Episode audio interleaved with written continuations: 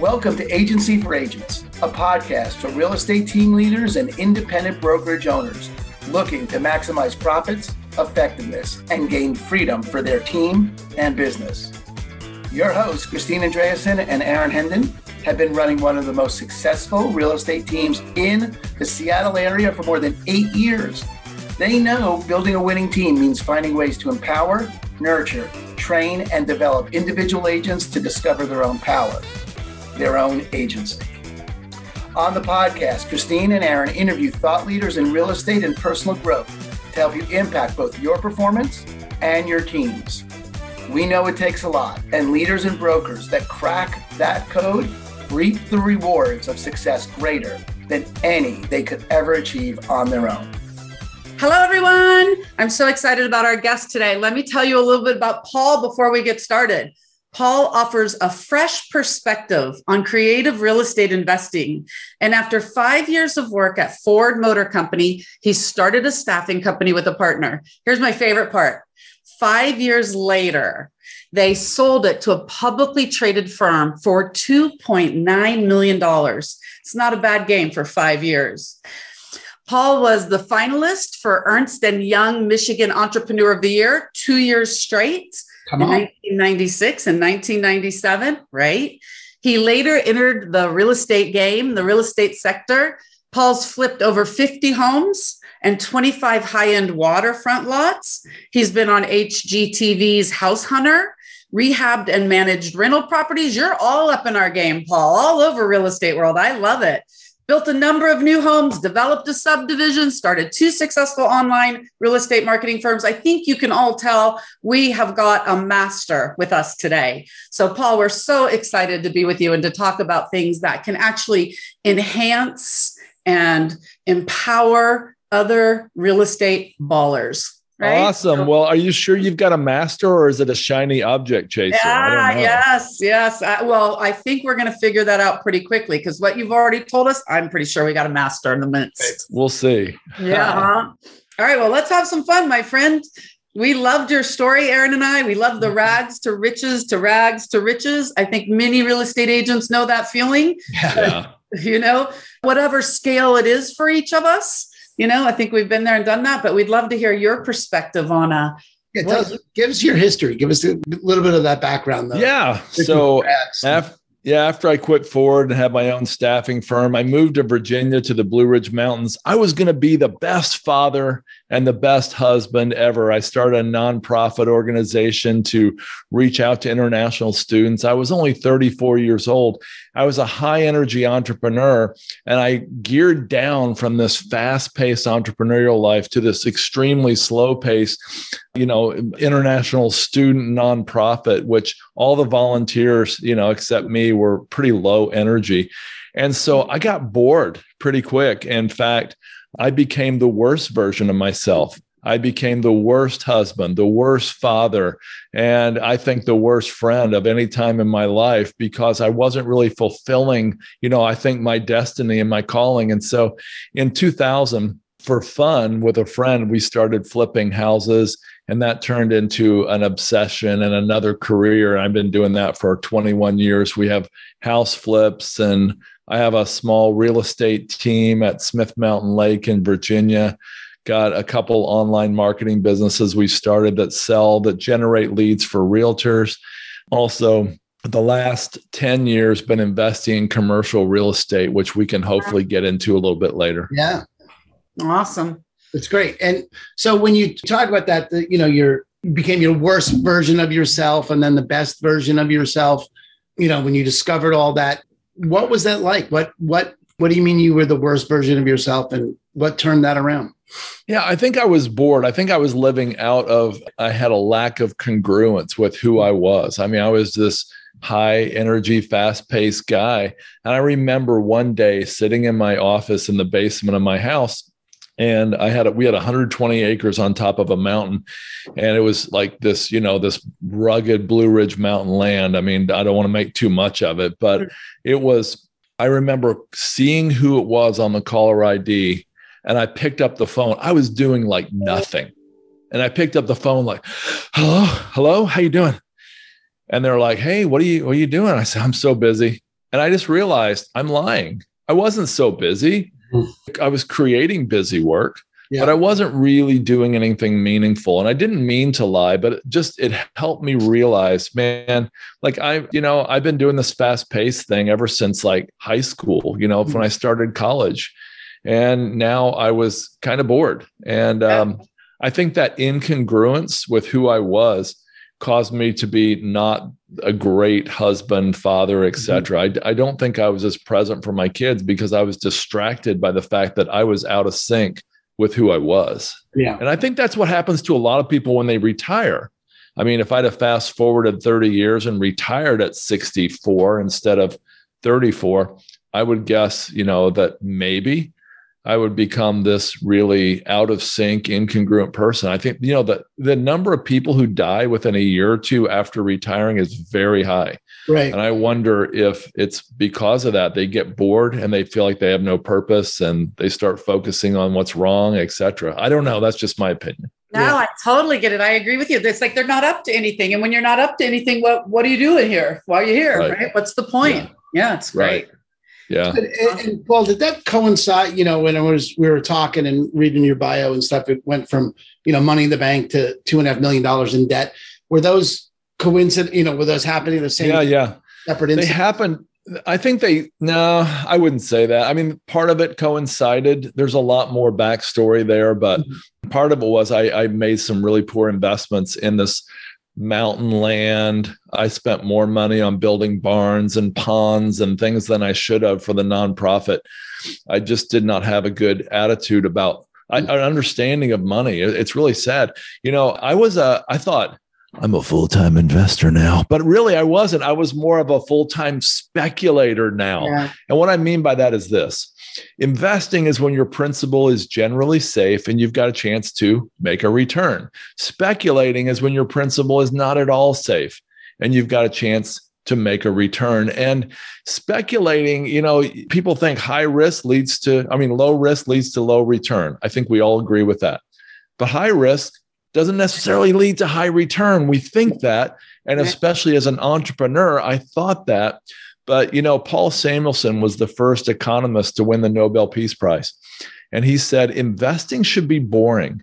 True investing should be more like watching paint dry or watching grass grow. If you want excitement, take $800 and go to Las Vegas. Right. He's awesome. Yeah, that's awesome. It's good. And how did you, so how did you work your way out of that debt? Give me a little bit of that story because that's always interesting to people when they find themselves yeah. from one to the other and then they come back. Yeah.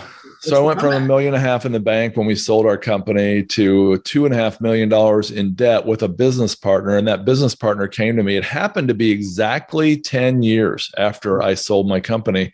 And so he quit and he, he came to me and said, Look, I can't do this anymore. I can't pay half of these interest payments. They're on you now. So he he signed over the assets and the debt and he said it's yours and we're still good friends today he doesn't actually know how well this worked out for me because when he quit, he, like I said, he was giving me the assets and the debt.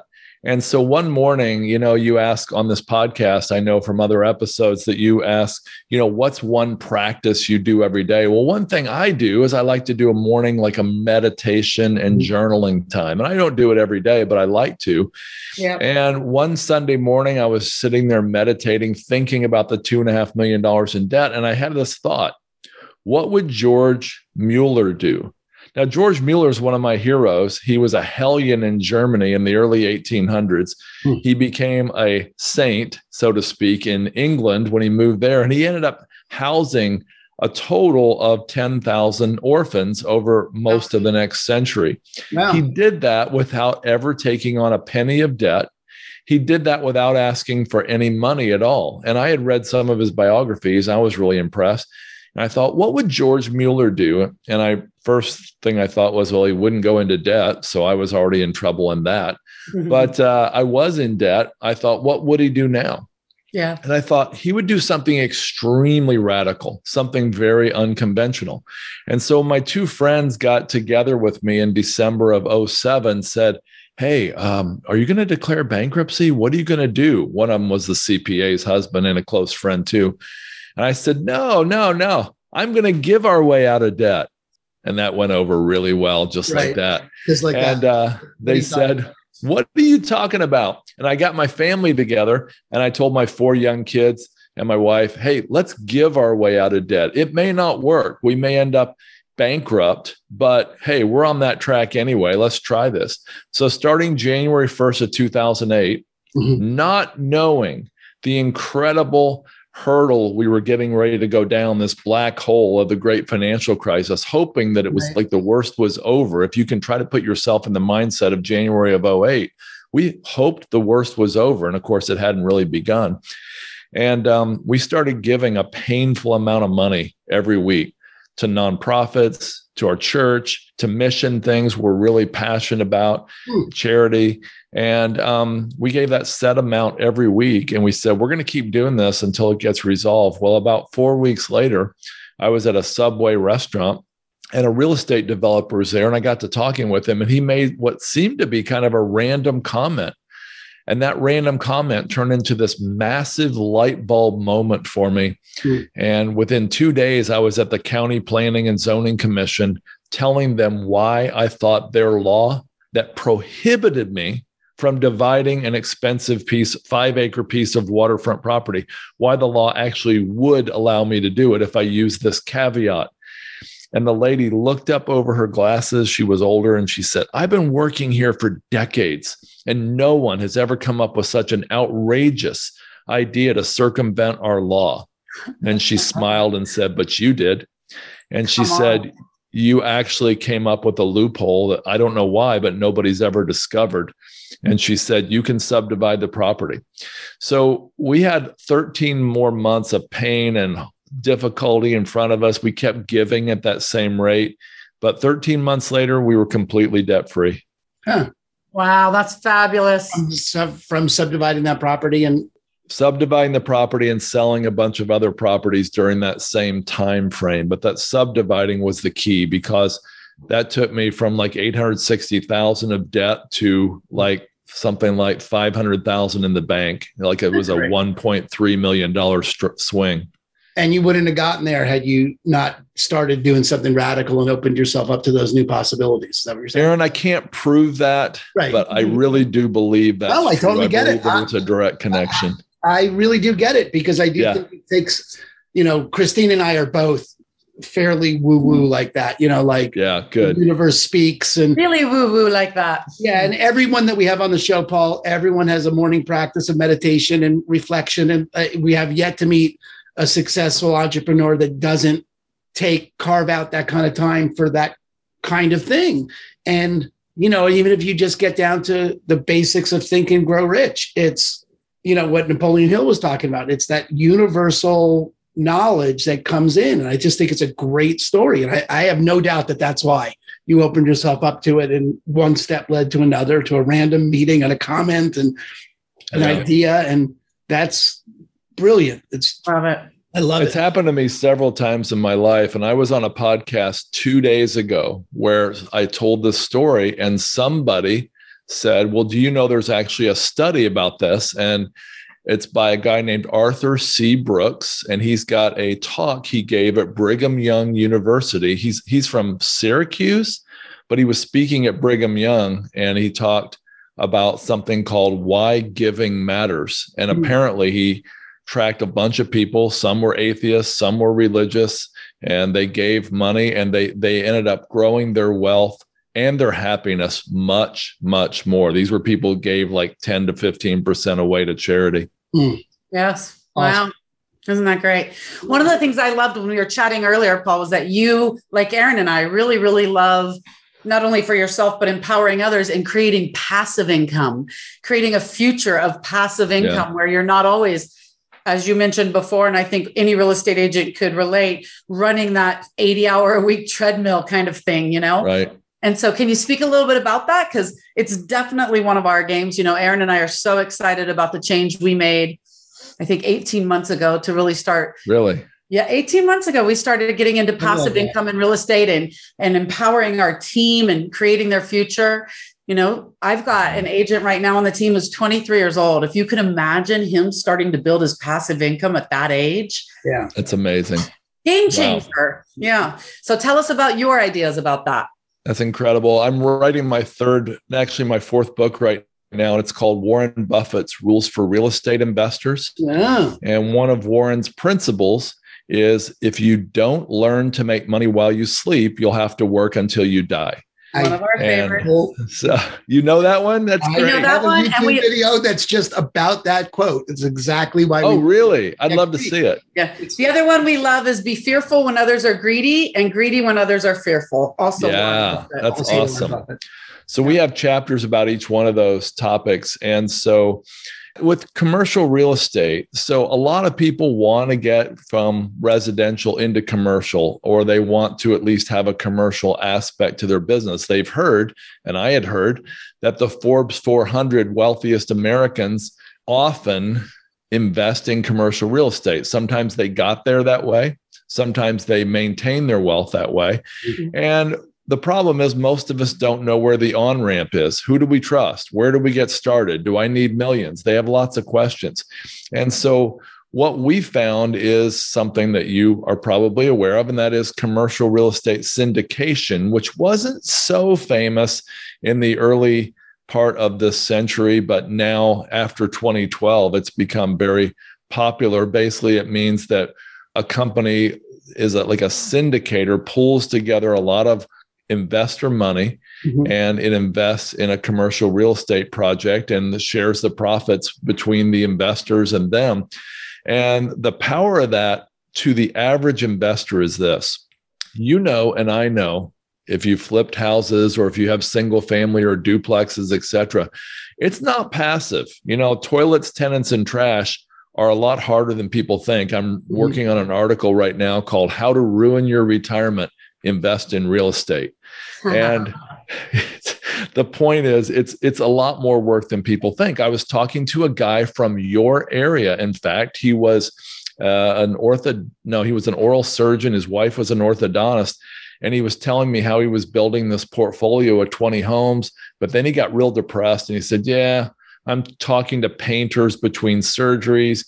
I'm screening tenants in the evening i'm trying to build this 20 home portfolio so i can retire and I'm only on home number three. And he was getting exhausted. And, you know, he, he came to the conclusion why am I working so hard to mm. make less than I could? Those same people who are working so hard, you know, to get those tax benefits and growth and income, often, mm. often they'd be just as well off or better off, and they'd have way more free time if they could generate that money passively, truly passively, by investing in funds or syndications. And so that's what I'm really passionate about telling the world. Wow, cool. So people are there set blocks of investment, you know, $25,000 minimums or they is it just fractional shares? How does it A lot of syndicators including our fund have a $50,000 minimum and they work with accredited investors, which mm-hmm. means investors with a pretty high net worth or pretty high net income mm-hmm. or pretty high gross income, I should say. But um, yeah, 50,000 is sort of a standard minimum. We've seen 25, we've seen 100, but it's usually in that range. Great. And there's a, other sets of options of different, and you know, things that the fund invests in, or is it just? Yeah. Yeah, some operators, you know, have self storage. Others have mobile home parks. Other have multifamily. There's senior living. There's even cell towers, uh, ATMs, which are not real estate, but they have great depreciation and write offs.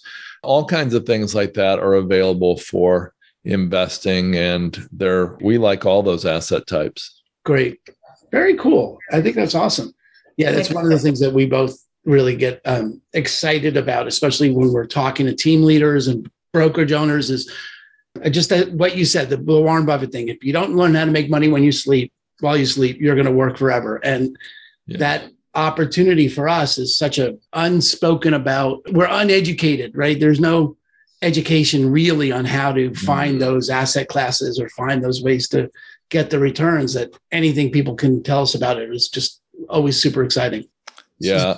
Where would you he, tell somebody new, somebody new wanting to check all that out? Where do they go to get educated on it or who do they talk to? If, if we've got a team leader on here watching right now and they're like, that yeah. sounds interesting, how do they start?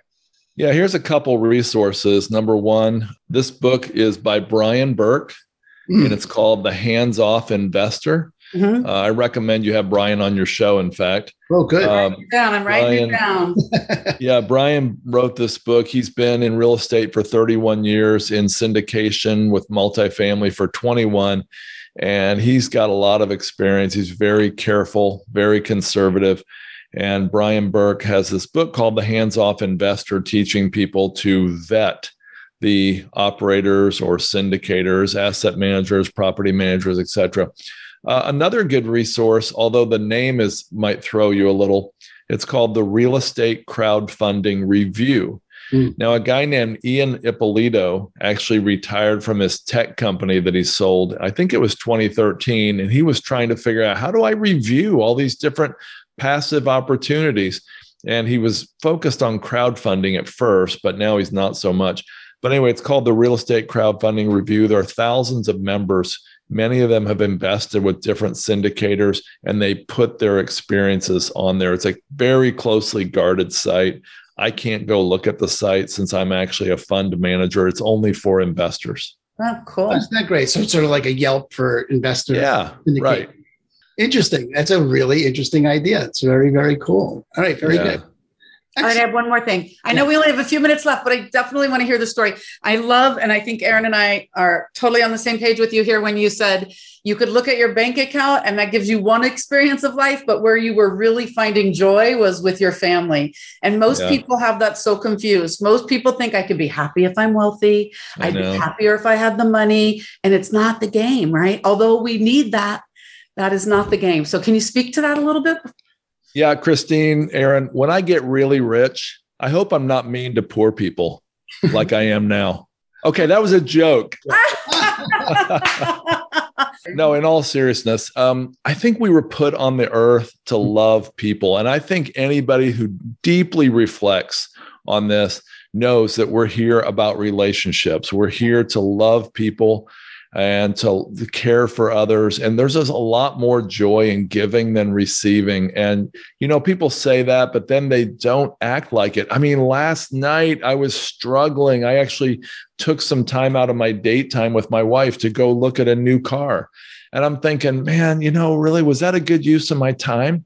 Mm. And now that I'm thinking about cars, no, I'm just kidding. So seriously, I I really think that anybody who reflects on it deeply knows that the things they thought would bring them happiness generally they don't really give you as much happiness as we thought. We've got this big hole inside of ourselves we're trying to stuff money and you know a power and uh, status and achievements and stuff and cars and houses in and it never seems to fill the hole.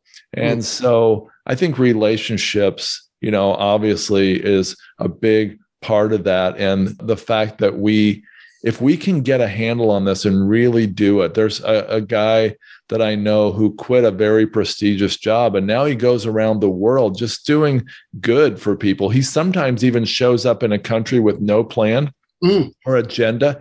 He might have a couple acquaintances or phone numbers he knows, and he'll end up going to meet them for coffee, and it'll lead to some great adventure. And the next thing they know, they're writing checks to people for thousands of dollars to help them out of their poverty. And it's it's adventures he never would have come by if he'd have stayed in his corporate job. And he gets so much joy doing that. Mm-hmm. Yes. Mm, wasn't that great?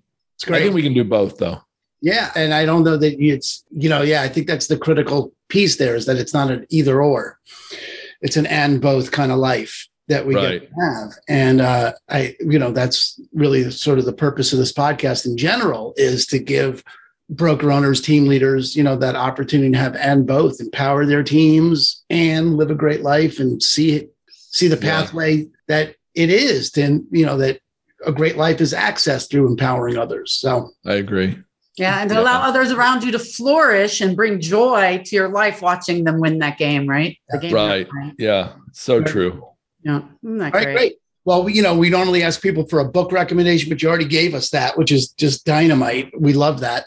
You know, we got your practices. So I just really appreciate your time, Paul. I just really think it's, you know, to give people the opportunity to investigate commercial syndication and, and passive income and that whole world is really just a great takeaway for us. And um, yeah, anything else you want to just contribute? Anything before we go?